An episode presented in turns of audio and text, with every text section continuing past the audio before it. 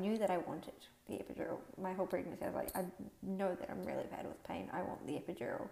But being at a 10 centimeters already, they were like, no, sorry, it's too late.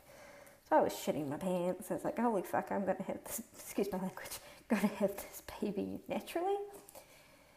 And so yeah, we went into labor, labor and delivery. I was pushing away for two hours, completely unmedicated, and nothing was happening. They could, my partner and the nurses, they could see my son's head trying to come out, but he was stuck.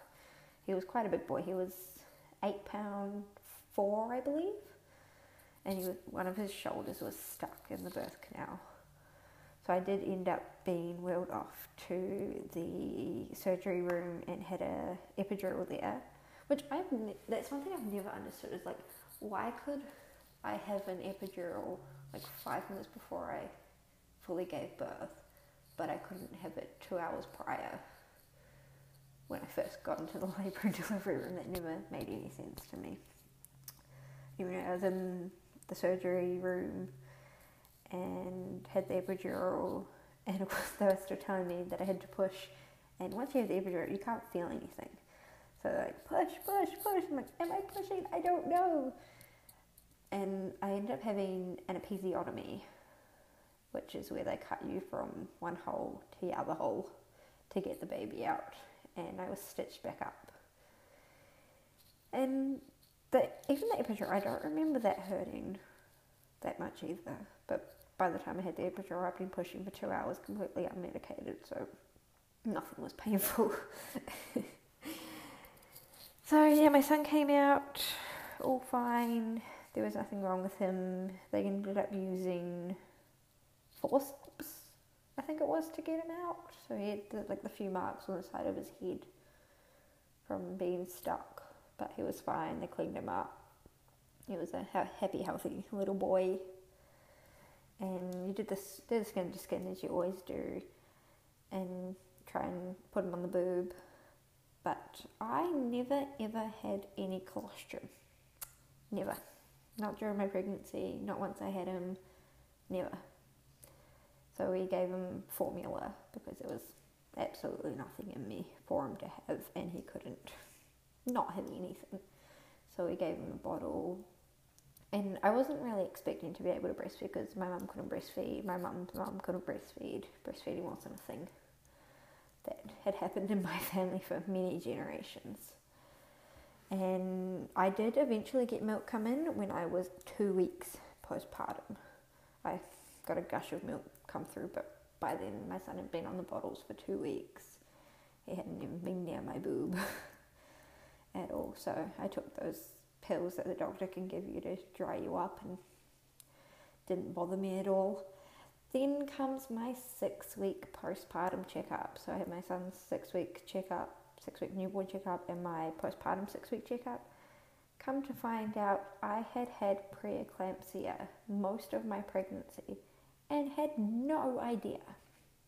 No doctors ever told me when I had my midwife appointment at 40 weeks, no one ever told me until I went to my six week postpartum checkup, and the doctor, my GP, was like, How's your preeclampsia recovery going? And I'm like, How's my what going? No one's, I didn't even know what that was. And she looked at my feet, and there was swelling had like gone down, and yeah, I had no idea about that. And she's like, Next time you have a baby, you need to make sure that they're aware of that because you're going to be higher risk of having it again. So that was exciting to find out when I was six weeks postpartum, and I, of course, you jump on Dr. Google and find out about it. I'm like, me or my son could have died from this, especially with how far along I was when I had him.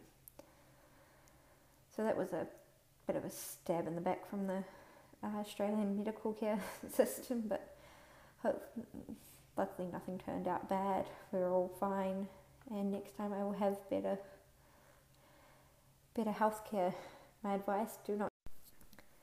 Hello and welcome back. It's been a while. I haven't been on here since I did my first podcast, but here we are. Today I'm going to be talking about my labour and delivery story with my son, who is almost two years old. Coming up at the start of September, he will be two. absolutely insane how time flies by. My labour and delivery story didn't go how I thought it would go. It was not what I expected at all. It, to me, it wasn't, from what I remember, wasn't too painful either. But then I've heard that, like, once you have a baby, you forget about the pain of it all. So let's get into it. On the 3rd of September 2019, I had my 40 week checkup with the with the midwife at the hospital, and so I should do a backstory of this actually. So we moved over to Brisbane when I was about 26, 25 weeks pregnant, and the um, like pregnancy system here is a lot different to back in New Zealand. New Zealand, you have a midwife from like eight weeks onwards, and they set you right up until you give birth.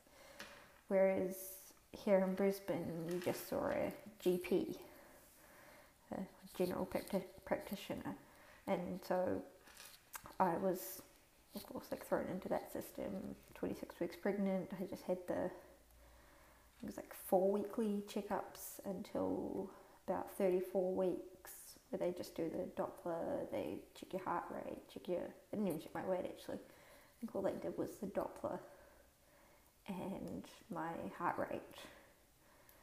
And so they did that every four weeks up until I was about, I think it was around like 34 weeks pregnant. And then they went two weekly until 38 weeks. And you went to see a midwife at the hospital giving birth at from 38 weeks until you give birth. But then for me, because I didn't start my pregnancy here in Brisbane, I didn't actually see any midwife, doctor, GP, nothing between 38 weeks and my 40 week appointment with the midwife.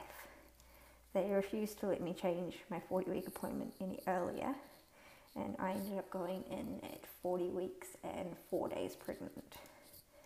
Now, keep in mind, I had preeclampsia with this pregnancy and I didn't know about it until I was six weeks postpartum, but we'll come back to that. So I went in on the 3rd of September to my 40 week checkup where I was 40 weeks and four days and jumped on the scales with the midwife, She took a look at me, took a look at me, took at my feet and sent me straight up to maternity ward.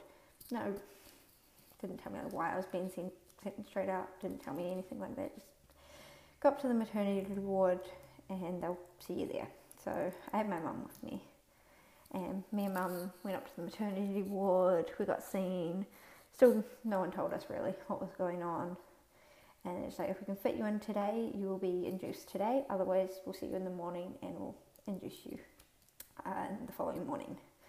Luckily, they got me in that afternoon. I was induced with a Cervidil induction at 2:30 p.m. on the 3rd of September. The Cervidil is where they, um, if I remember rightly, it's like a little pill that they stick up your veg, and I don't know what happens, but it worked for me. It worked really well. It was wasn't painful. It was yeah, just an easy induction. My waters broke naturally at around 9:30, 10 o'clock that night and my mum and my partner were up at the hospital until about nine o'clock, and then they gave me a sleeping pill so I could get some sleep that night because obviously the next day was going to be a long day, and they told my mum and my partner to go home, get some rest.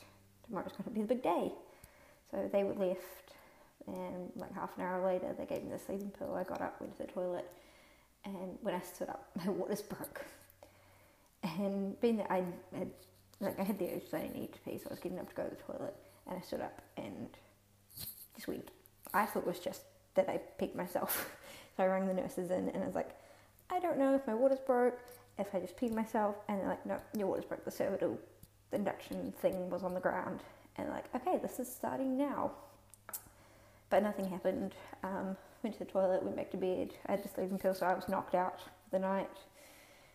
Woke up the next morning with um, well, I had a back labour, but being the first time I'd ever gone through this, I had no idea what that was like. All it felt like to me was that I needed to poop. I'd gotten up like two or three times in an hour or so to what I thought was needing to poop. And my mum pointed out to me, she's like, Hey, you feeling okay? I was like, Yeah, I just really, really need to take a poop. And nothing was coming out. And she's like, Call the nurses, that's back labour. So, of course, you always listen to your mum. And I called them in. They checked my dilation, and I was a 10. Keep in mind, they only checked me once from the 2:30 p.m. when I was induced till when they checked me. That was the only time they'd ever checked my dilation, and I was already at a 10. Uh, so the only pill that I'd had the, this far was the uh, sleeping pill. I had uh, that I can remember. I didn't have any other medication. So they wheeled me off to the uh, labour and delivery room, and on the way there, I remember asking if I was still able to have the move countries when you were halfway pregnant. I won't be doing that again. But yeah, that is my labour and delivery story. Nothing too overly exciting. My son will be two coming up soon. Two years postpartum.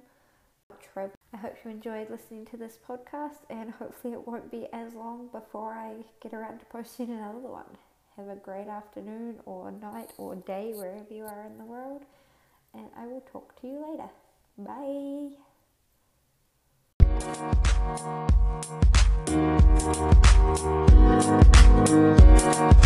Bye.